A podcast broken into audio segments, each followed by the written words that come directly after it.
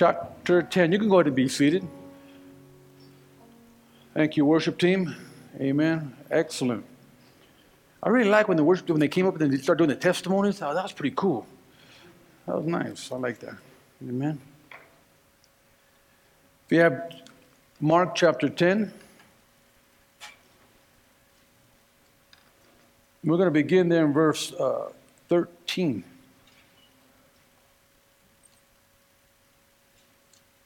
You all have it? If not, I believe the uh, media will have it up on the screen. It reads there People were bringing little children to Jesus to have him touch them. But the disciples rebuked them.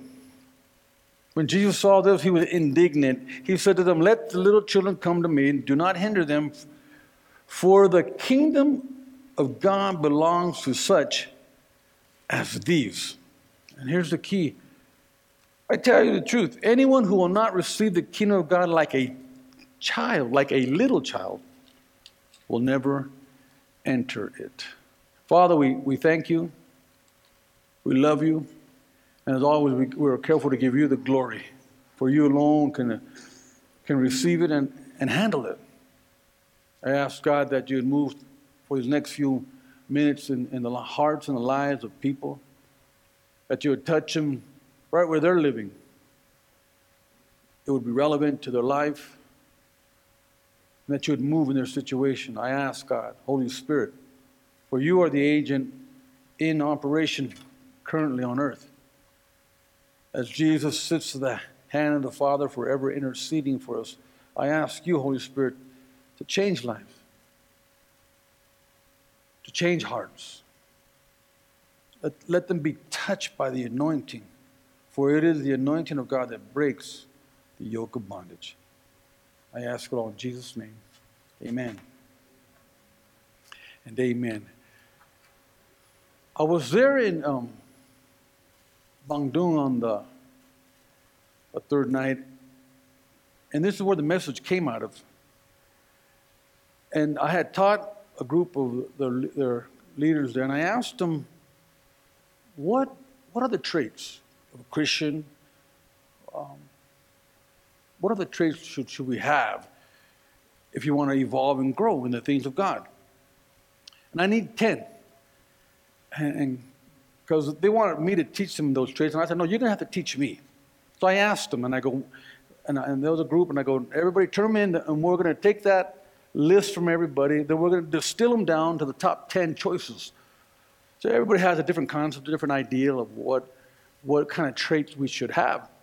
So they did that, and I already had a, a, a lesson prepared, and, and I got the list, and it, it just struck me as uh, um, not odd, but just struck me and surprised me. Not so much the list for the most part, but one part hit me. And, and I think it's a, a common mistake that we do, and I don't think we intentionally do it. So I call this the top 10 traits of a Christian, or we can call this the Bandung list. And I noticed that in this list, the traits, there were nine traits that fell into three categories. And, and, they just sort of fell into place all on their own. I mean, like, wow, that's, a, that's pretty heavy. How is this happening? And you can see the attitude, uh, rather, the, the, the, the categories, and three of them. One was attitude, and three of the traits really focus on a person's attitude. We're talking about Christians now. And then another one was, I call it fellowship, not fellowship, but fellowship, and how people are able to follow. And the third one was job performance, or what, what a person is doing. See, attitude is very important. In fact, um, um, Pastor Sam works on aircraft, and he's well aware that you don't want to be in a plane with a bad attitude. Because if that plane doesn't change its attitude, you, will, you and your face will meet the ground. And that's not a good thing. Because the attitude, it, it talks about how the wings are like this, right? So could you imagine having a bad attitude in a plane and it just, you don't correct it? If you stood like this long enough, you know what happened? you'd crash invariably. So it's kind of uh, interesting that, that the, um, the gauge determining if an aircraft is going to stay in the air is dependent upon his attitude. And, and, it's very important because I think attitude is probably the top trait of any believer. Because if you have the right attitude, you can, you can correct things. You can, you'll be open to things. But somebody, you never meet someone with a bad attitude? Like, wow, they make you want to have a bad attitude. Right? They have a bad attitude, and you're like, well, and then you can tolerate for a little while. After a while, you want to have a bad attitude and just sort of slap the attitude out of them, amen? But you can't do that because that's not one of the lists, the character lists, amen? But under that, that list of that, that trait of attitude, you had three traits that, that popped out. One was obedience, one was humble, and one was consistent. So if you're humble, you'll have the right attitude because God will raise you up. If you're obedient, I tell people do two things be obedient, stay away from sin, you'll accomplish anything for God because you're obedient and consistent. You can't be uh, inconsistent. You have to be, you know, I, I call this the, the, the, the, peanut butter and jelly Christian. Because, you know, uh, nobody wants to live on peanut butter and jelly, right? We want, we want steak. You know, we want, we want lasagna. We, but you know what? I'm going to tell you something. If you ate steak every day, you'd be in bad shape in about 30 days. You would. You, your, your stomach couldn't handle that kind of gourmet cooking or, you know, you, I just eat steak, T-bone, T-bone. You eat enough T-bone, you'll be T-boned. Amen? just can't do it, right? Right? You can't, you can't, you can't. And, and, and any of the other food. But listen, you could live every day for the rest of your life on peanut butter and jelly and bread. You know that? It, it can sustain you. It's not exciting, but it's it just something that can sustain you. Well, see, but Christians tend to come and they want, they want steak all the time. They don't like the peanut butter and jelly of just be consistent. Yeah, nothing, nothing exciting happened today at church, but I was there. I was consistent. I grabbed a few things. Oh, some people say, well, I got to go and I got to feel the Holy Ghost. What is that? That's somebody who's used to eating nothing but steak. And if you eat enough steak, you will get spiritually constipated. Let me move on. Then they have another one called, uh, uh, uh, the, the, other category was fellowship. I left you hanging on that one, but I don't want to stay there. Fellowship. There was three categories there, and really this is just the top of, of the message. I got to get you to somewhere I want to get you. It was fellowship. And under those three traits, you have loyalty, teachable, and commitment. So when, you, when you're a follower, you're loyal. You're loyal. Right? I always tell people, you know, uh, I have this, this ability, I just, I'm loyal. You know, here I am in Colorado, but I was raised in Northern California, and my team was the Oakland Raiders. Now they're going to be Las Vegas Raiders. People say, Are you offended that they're moving to a different city? I go, No. The Raiders are not are too big for a city. We're a nation. Yeah, I like that good or not. But you know, because I'm loyal to my football, you know, loyalty, and that's in me. We're loyal. You know, some, I know there's some people here that are Bronco fans and John Elway for God, you know, and everything like that. But there's a loyalty thing, right? And, and, and you need that. If you're going to follow, you have to be loyal. Not only loyal, you have to be teachable, willing to, to take a lesson, take a rebuke. Hello, somebody. And, and some people like coming and, and hearing, but they don't like to be taking rebukes. Don't rebuke me. Love me. Hold me. Caress me. But don't rebuke me. But when you're following Christ and you're following a leader, you, you got to be able to take a rebuke. You know, you guys know what a rebuke is? You know that thing you do when you yell at your kids? Without yelling, though. Amen. Correction. And then commitment. You're committed. Why? Because you're, you're, you're following, you're committed to the cause. And the third uh, uh, group was job performance. Again, this list came out of Bandung. The first one they had was make disciples. So if you're a Christian, you have to be able to make disciples disciples. So we're coming to an age in North America, in the Western Christianity, where God is actually moving west, leaving rather Western Christianity, and the move of God right now has been evident in, in three major places in the world: Africa, Latin, South America, and Asia. And you can see throughout history, at one time, the, the center of God's move was in Istanbul, right, in that part of the world. Then it shifted because Christianity is a weird kind of a faith where it'll be someplace for a while and it'll leave it. Then it went to Rome, and it'll be someplace for a while, and it leave, it'll leave. It'll begin to move. Not that all Christians leave, but the center of, of authority and power begins to move. Well, it moved to the United States when we became a nation under God. But listen, this nation under God is confused. And, and so what is happening is the move of God. God will not always tarry with men, and He is a gentleman. He will not force anything upon us. If we don't want His waves, then He'll just get up and move. Hmm? And so now the move is in those three places that I mentioned, right? Why? Because Christians here are not making disciples as they should. They come to church perhaps and they may even give, but we're not, we're called to go beyond that. We're called to make disciples. I say we're, we're, we're becoming spiritual mules. A mule is a cross between a horse and a donkey. And mules cannot procreate, they have to be made by man, false made. I call that, that's religion, right? But we have to be uh, procreators of God's grace and mercy. We have to recreate spiritual babies. Job performance. The next one is accountability, which goes hand in hand. I won't be here. I'm, I'm, I'm going to be here right now. Oh, thank you. You're accountable to whoever is discipling you, and your disciples are accountable to you. And then lastly, integrity. So these were the, these were the, the traits that they came out with. But one trait, one trait that stuck out, uh, was only nine, remember it was 10. They put this trait down. This is what really what the crux of the message is about is they put down intimacy with God. And I thought about that, and it, it didn't suit well with me. Why? Because you can't measure intimacy. No one can see the heart. In Mark chapter 10, we open up with that scripture about the, the children coming to him. And he says, You can't be or you can't come to God unless you're like a child.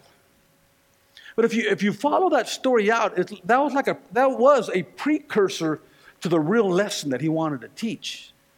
Because immediately after that, it says, as Jesus started on his way in verse 17 of that same chapter, chapter Mark, uh, Mark chapter 10, as Jesus was on his way, a man ran up to him, fell on his knees, and, and said, Good teacher, what must I do to have eternal life? What must I do to be saved? And then Jesus looked at him and he really, he goes, Why do you call me good? Why are you calling? There's no one good but God alone. And then he, he nails this man and he says, You know the commandments. Do not murder. Do not commit adultery. Do not steal. Do not give false testimony. Do not defraud. Honor your father and mother. So he na- lays this out. See, the key to the heart, and that's what he's looking at. He's looking at the heart. And so he begins with anyone who will not receive the kingdom of God like a child will never enter it. That's pretty heavy, right? Think about that. So what does that mean? So I'm trying to go, what does that mean, God? What are you saying? And then, he, then the story of this other man, like, like he's trying to answer us, but because it's so uh, uh, so far apart in essence, and, and, and as we look at it, we, we don't put the two together. So while it is impossible to see the heart, it is possible to see clues of your heart. So he said the traits of a child, and I think that the basic uh, uh trait of a child is this they believe. You could tell a child anything, and because you're the mom and dad, they will believe you right? You, they'll come, oh, come, you know, I, I, me, I'm a superstar. You are? Yes. I'm, I play basketball. I'm better than Michael Jordan and LeBron. I'll, make, I'll break their ankles. Your, your child go, oh, daddy, you bad. They'll believe you. They just have that innate thing to believe, right? Childlike faith, we call it. Then in verse 17, instantly God brings the polar opposite, opposite of childlike faith. He brings in a man, or we say like this, he brings in religion. So you, it starts off, here's a man who falls on his knees. Now, you know, this guy's holy right here. He's in public. He's talking about these children. He rebuked his disciples. I mean, things are happening. And here's this guy out of nowhere. He goes, Oh, Jesus. Oh, that guy's holy, huh? We were looking at him like, wow, that guy's really holy. He done fell on his knees in front of everybody. Man, he came to altar and he was crying. Snot was coming out of his nose. He's really saved. Right? Give him a handkerchief. Blow your nose, bro. He claims to understand God. He says, not only did he fall on his knees, he says, good teacher. And there's where Jesus catches him, like, oh, I know this dude right here. I got him. Then he questions, why do you call me good? There's only one good. And this man knows that. You know, he was a holy guy. And then Jesus gets deep because this guy knew and he did holy things. It's like being just coming to church all the time and, and, and paying your tithes and, and being faithful and knowing when to say hallelujah, when to say praise the Lord. Oh, don't cuss. Ooh, ooh, you're not saved if you cuss. Oh, don't do that. We get all agitated by things that really don't matter. And Jesus says, You know the commandments. Now, so I, I looked at that, I go, What are the commandments? In Exodus chapter 20, Moses laid them out. You know the story, right? You've seen the movie, you watch the cartoon. And it says there in verse 20, um, chapter 20, from 2 to 17. And for the sake of time, he says in verse 3, You must not have any other God before me. Verse 4, You must not make yourself an idol of any kind, of any image. Verse 7 of Exodus 20, You must not misuse the name of the Lord your God. Verse 8, Remember and observe the Sabbath day by keeping it holy. Honor your father and mother. You must not murder, verse 13. You must not commit adultery, verse 14.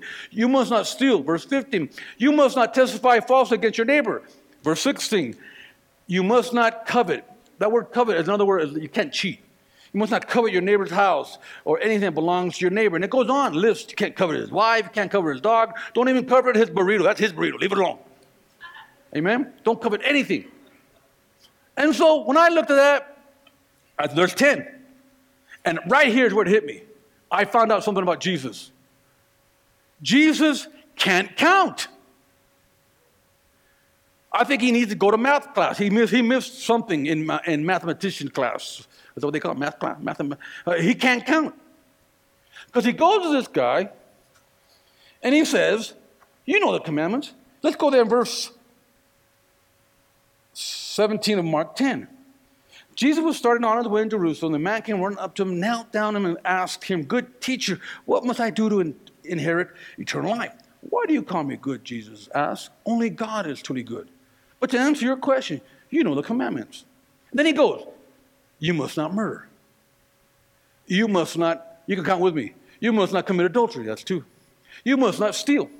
You must not testify falsely. You must not cheat anyone. You honor your father and mother.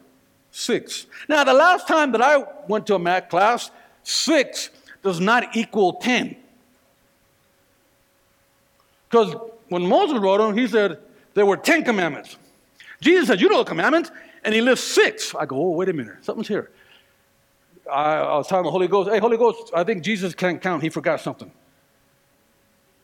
Here we find that Jesus missed something. Or did he? See how many commandments? How many commandments? Just so we are aware on the same page? Ten. Jesus said, You know the commandments. Now, as I looked at that, I, I began to study the commandments that he left out. Because we know he can count, right? I mean, come on. He, he, he, he, he, he, know, he created geometry. He created physics. He put the stars in the sky. We know he can count. He knows his math. Maybe we don't know how to count. We think we know how to count. Right? So he says that, and here's the commandments he left out from Exodus 20, verse 3. You must not have any God before me. He didn't mention that one. Verse 4. You must not make yourself an idol of any kind, of anything. He left that one out. Verse 7. You must not misuse the name of the Lord your God.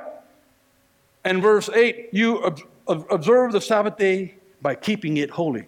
It didn't just say observe the Sabbath day, he says observe the Sabbath day by keeping it holy. So Jesus lists commandments, the first six, that are visible to the eye. See, there are certain things that we can see, and there are certain things that God wants us to see. Just like those 10 traits. Those 10 traits, the one that I live, the nine that I listed, we can see. If you have a bad attitude, we'll know. You can keep it cool for a while, you can act good for a while, but eventually the real you will show up.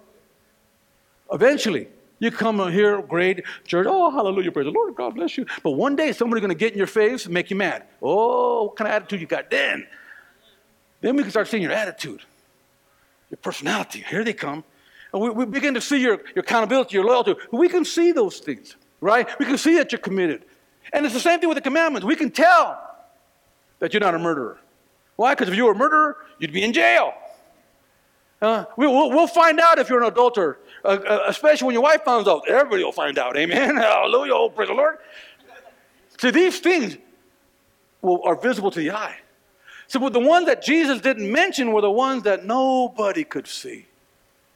We could fake the funk, you know what I'm saying? We can act like we know God. Everybody in Colorado Springs knows Jesus. You know Jesus? I know Jesus.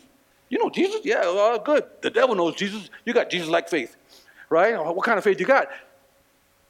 Are you with me? See, he lists, he lists the commandments that are visible to the eye.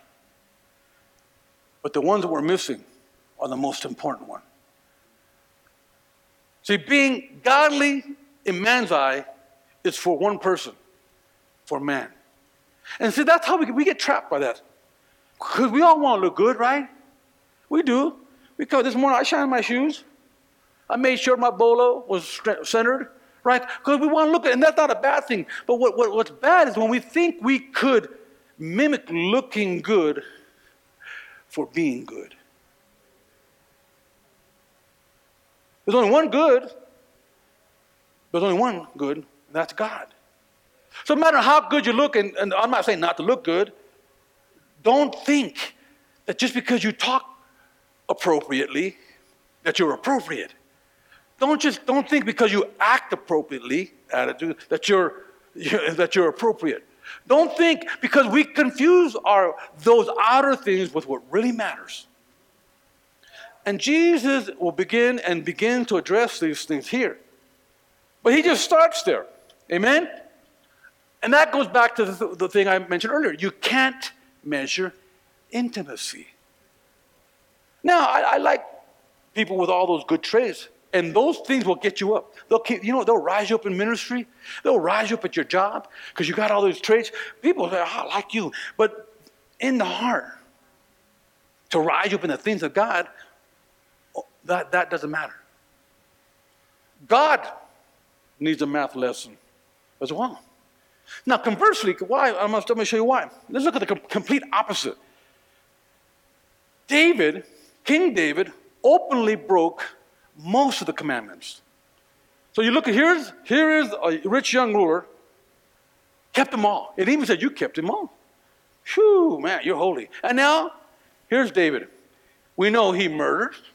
Well, let's start how it started. First, he coveted his neighbor's wife, Bathsheba, out there. Here he is. He should be at war, at battle. It was a season when kings went to war, went to battle. But no, he stays back. And what is he doing? He's checking out. He's a peeping Tom. The first biblical peeping Tom was David. He's over here checking out somebody else's wife. Ooh, check her out, man. Bathsheba, be looking good. First of all, what was he doing looking? But secondly, what in the heck was Bathsheba doing taking a bath so everybody could see her? Well, that's another message. He covets his wife, somebody else's wife, and then he covets her so much that he commits adultery, right? And then he commits adultery, wants to try to hide it, so he lies about it. He's a liar, bore false witness against Uriah the Hittite, try to connive him and jive him, right? So he, does, he goes, goes all this, and then finally, what does he do? He sets Uriah up to be murdered. Well, not just murdered, he didn't have the guts to murder himself. He sets him up and has his own soldiers murder him uh, by not, not allowing him to be protected during battle. So here he is. You have the rich young ruler, and you have David. David was not the rich young ruler. Can we say that? See, in the eyes of man, one was good and the other was evil. If you look at these two men right there at face value, you would say, well, I'll take the rich young ruler. He don't kept at least at least he kept most of them.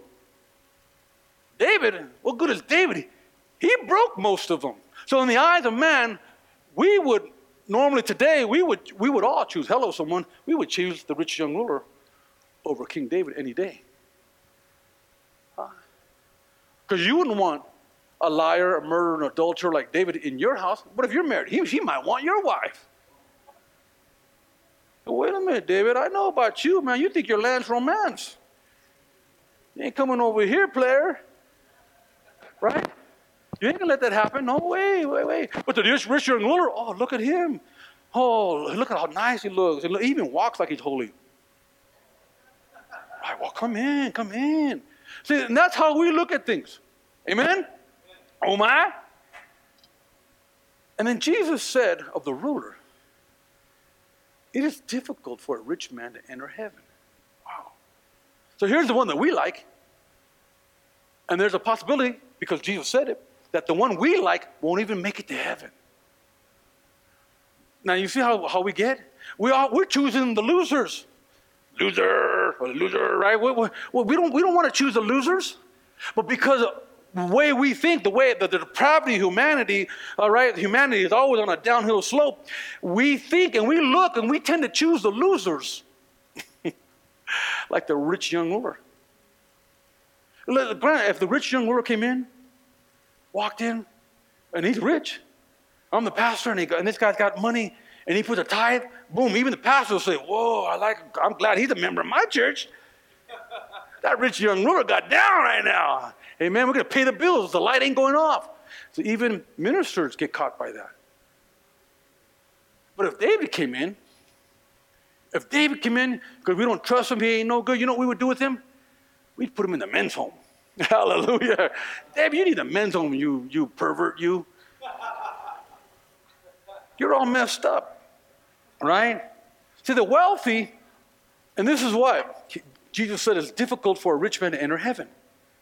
Because the wealthy often have money as their God. It wasn't the money, it was the commandment that he didn't mention. The Bible says, You shall not have no God before me. And he didn't mention it because he knew. He knew his God. Jesus had a fight with his God already. The ruler of Mammon, Jesus snuffed him out. The rich young ruler didn't realize that yet. So he knew. See, the wealthy often have money as their God. The rich often build altars for themselves. Oh, yeah, we don't call them altars. We might call them mansions, Bentleys, right? We might call them planes and trains and automobiles. Everybody has an altar, but only the rich can build them. Now, don't say poor, the poor people say, well, I wouldn't build them. Yes, you would. If you had the money, you'd build it. Only reason you ain't building it because you ain't got the do re mi. Well, why? Because that's the depravity of men's heart. So Jesus started off, eh, you want to get into heaven? You gotta have, you gotta be like a child. You don't want to be like this rich young ruler. But even more confusing to me, well, you might want to be like King David. Now think about his resume. God said he, he has found a man after his own heart. Oh my goodness. You would think the rich young ruler was a man after God's heart. No, no. I found David, a man after my own heart. And we just discussed what he did murdered, lied, adultered, fornicate, you name it. Come on, the guy had so many concubines, couldn't even count them. Right? And he's all messed up. And I, am sitting like, wow.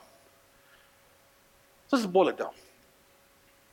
We can say this God likes adulterers, liars, cheaters, and murderers. That's what I came up with. Oh, okay, God. If David, like David, King David, you like him, he's a man of your own heart, that means you like murderers, adulterers, liars, and cheaters. Yes. Or no. So, what is God looking, trying to tell us? It's not that God can't count. He knows how many he broke. But he's not looking at the things that we see, he's looking at the heart. Somehow, despite all his failings, God, David had a heart after God.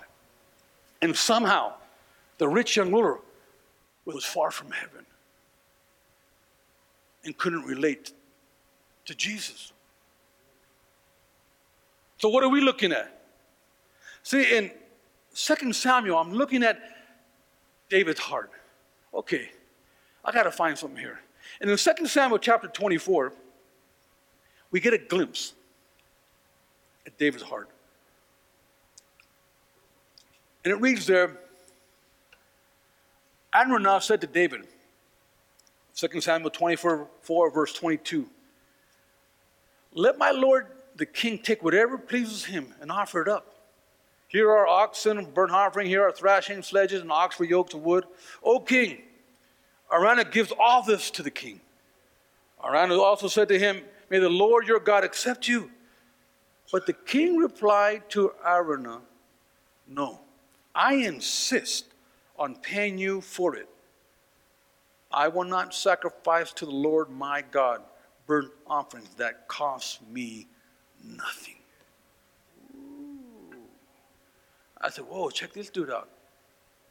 After he did all his mess, the ones we mentioned, there was something in him that God got attention. Not to sin, because praise God, when God's the same yesterday, today, forever, God wants to cover our sin. Love covers a multitude of faults.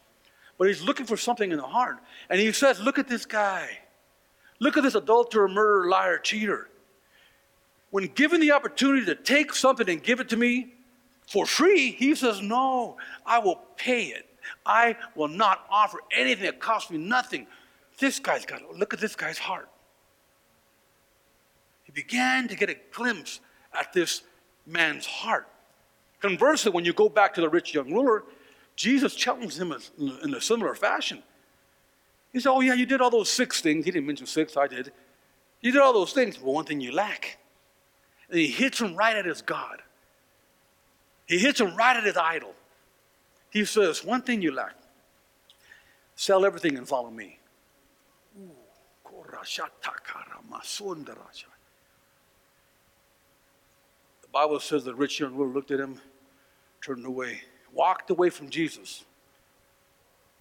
I'm going to go be religious again. Walked away, sad. Jesus walks away, loves him. He says, Oh, it's very difficult for a rich man to enter heaven. So he's seen the heart. See, when you look at David in that story we just read, at first glance it looks like money is an issue. This is not a money issue. Money is never the issue. When we talk about tithes, offerings, and giving, money is never the issue. The issue is an issue of the heart. It's the heart that is at issue. It's an issue of repentance. Hmm? See, David had that ability. He knew that God was greater than everything, and he was willing to do whatever he had to do to please him. Because you have to understand why David came to bring this offering. David had sinned again. And God said to the prophet, You got three choices. I'm going to either bring a plague, we're going to have famine, and the other one, some, so many thousand people die. Let me read it, matter of fact. Turn to 2 Samuel chapter 24. If I got it, I don't even know if I put it down there. Yes. 12. Choose one of these punishments, and I will inflict on you. So Gad came to David and asked him, Will you choose three years of famine throughout the land, three months of fleeing from your enemies, or three days of severe plague throughout your land? Think this over. So David chose the three days of famine.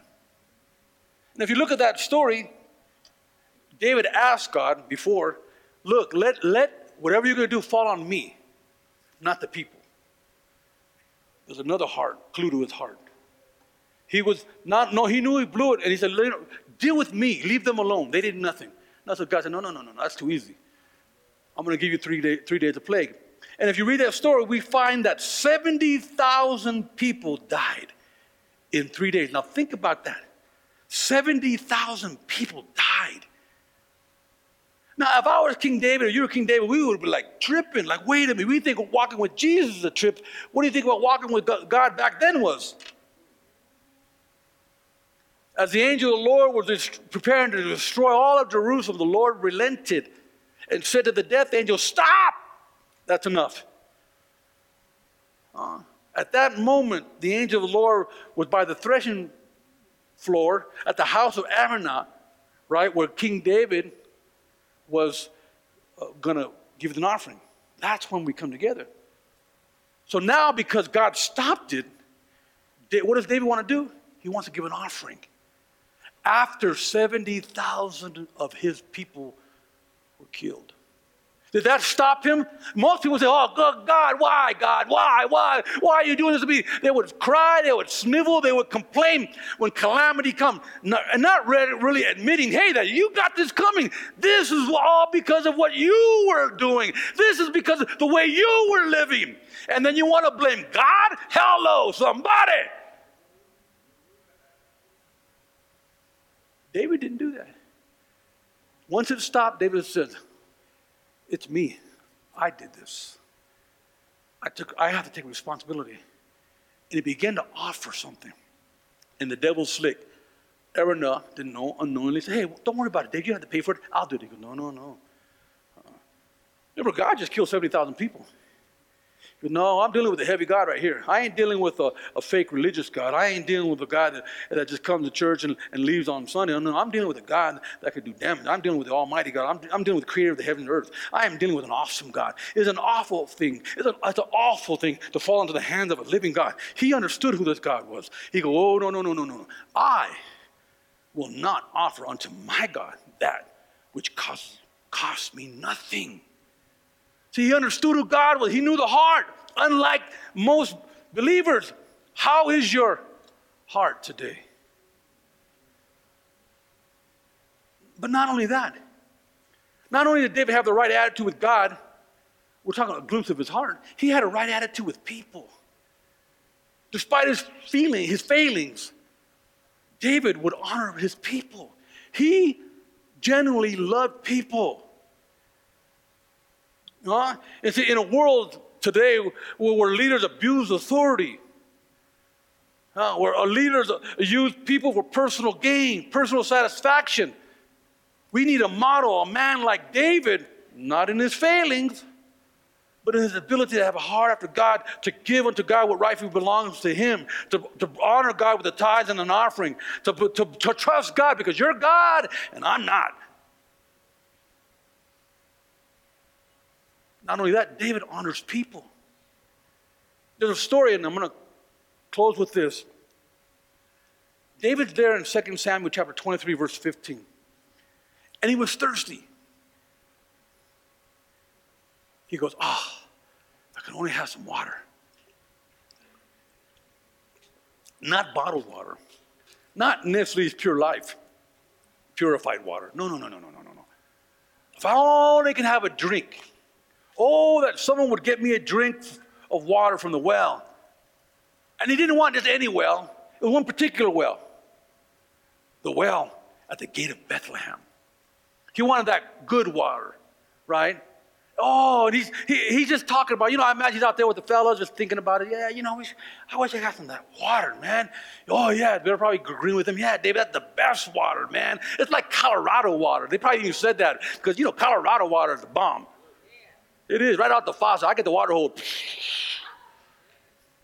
Right? It's just nothing like that water. And he's talking, and all, these, these guys heard it. So in verse 16, so three of the mighty men broke through the Philistine lines, drew water from the well near the gate of Bethlehem, carried it back to David, but David refused to drink it. Instead, the Bible says that he, he poured it out, and it says, I like what he said. He said he poured it out, not just poured it out, he poured it out before the Lord. He went to God. And I'm mad. He goes, Man, I got to be careful what I say, God. These guys broke through the line, the Philistine line. They could have died. They could have got killed. They put their lives on the line because I was thirsty. All I wanted was some water. And they heard that. They said, Hey, man, King David wants some water. Let's get some water. These are bad dudes. These are the kind of guys I like. And they go, Look what they did, God. And so he takes that water that he longed for, he said, and rather than drink it, he gave it to God. Oh, God, I have to honor these men. He says, Far be it from me, Lord, to do this. He said in verse 17, It is not the blood of men who went at risk for the life, is rather, is it not the blood of men who went at the risk of their lives? And David would not drink it. See, now we see his heart. Unlike the rich young ruler who faked it, who looked good, who talked good, who kept the commandments, maybe they were faithful on the outside, but on the inside, there was something missing. The other side, you had David, a warrior, a fighter, blood on his sword. He, you know, you know, you've been around any soldiers. I was a military guy. You don't want to be around ladies. Soldiers are just got foul mouths. I don't know what it is. And they say, don't cuss like a sailor. Not just sailors, sailors, Marines, airmen, they all cuss. Man, they just go, man, watch your tongue, dude. But that's just, and, and you could see David was a soldier. He probably had that same kind of foul mouth. Uh, real coarse, rough. These were, these were David's mighty men. This wasn't David's ballerina troupe. This was David's mighty men who knew how to kill people. One man fought with a sword so long that his hand stuck to the sword. Right? One another man jumped into the pit on a snowy day and fought a lion. These were mighty men. These were rugged guys. So they were a little coarse. They didn't. They were kind of like cavemen. Kind of like my homeboys growing up, huh? Huh, Larry? Cavemen. But they love the Lord. God didn't take away their cavemanness. I don't know if that's a word. But God's seen their heart. Hmm? God's seen their heart. And then it reminds me of another scripture as I close Matthew 22, verse 34. Matthew 22, verse 34. Hearing that Jesus had silenced the Sadducees, the Pharisees got together. Notice who's there. The Sadducees and the Pharisees were the religious folk. And Jesus had an argument with one sect of religious people, the Sadducees, and he slapped them silly, beat them like a circus monkey in the spirit. Couldn't handle it. And they go, the, fa- the Pharisees, oh man, he, he, he got those Sadducees. So they got together. We got we to get this guy, right? The Pharisees got together, verse 35. One of them, and an expert in the law, tested him with a question Teacher, which is the greatest commandment of the law? The greatest commandment. Jesus replied, Love the Lord your God with all your heart, with all your soul, with all your mind. This is the first and greatest commandment. And the second is like it Love your neighbor as yourself. All the law and the prophets hang on these two. It looks like God can't count either. See, God distilled 10 commandments that were given to man so that we can see as a learning tool. He distilled them down to two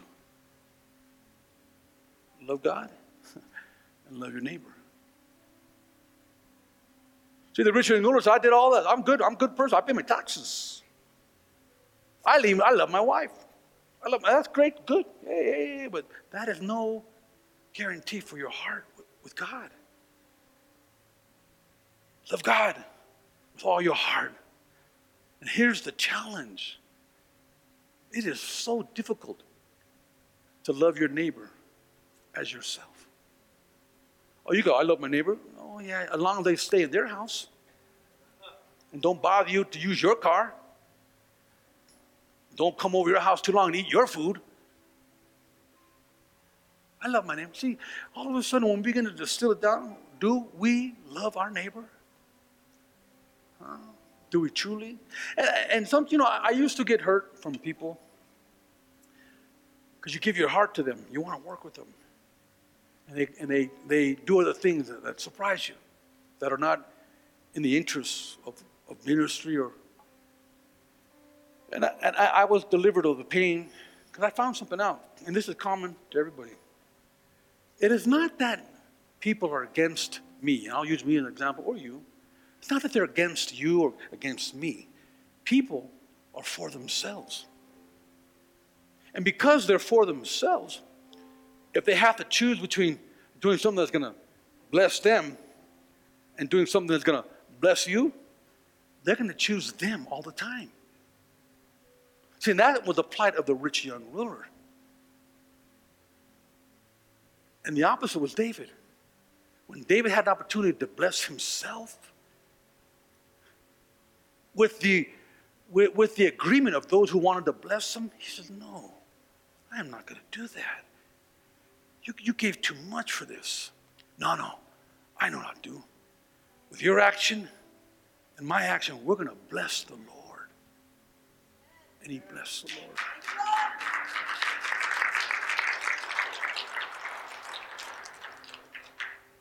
I pray that we are people who learn to bless the Lord. I want every head bowed and every eye closed.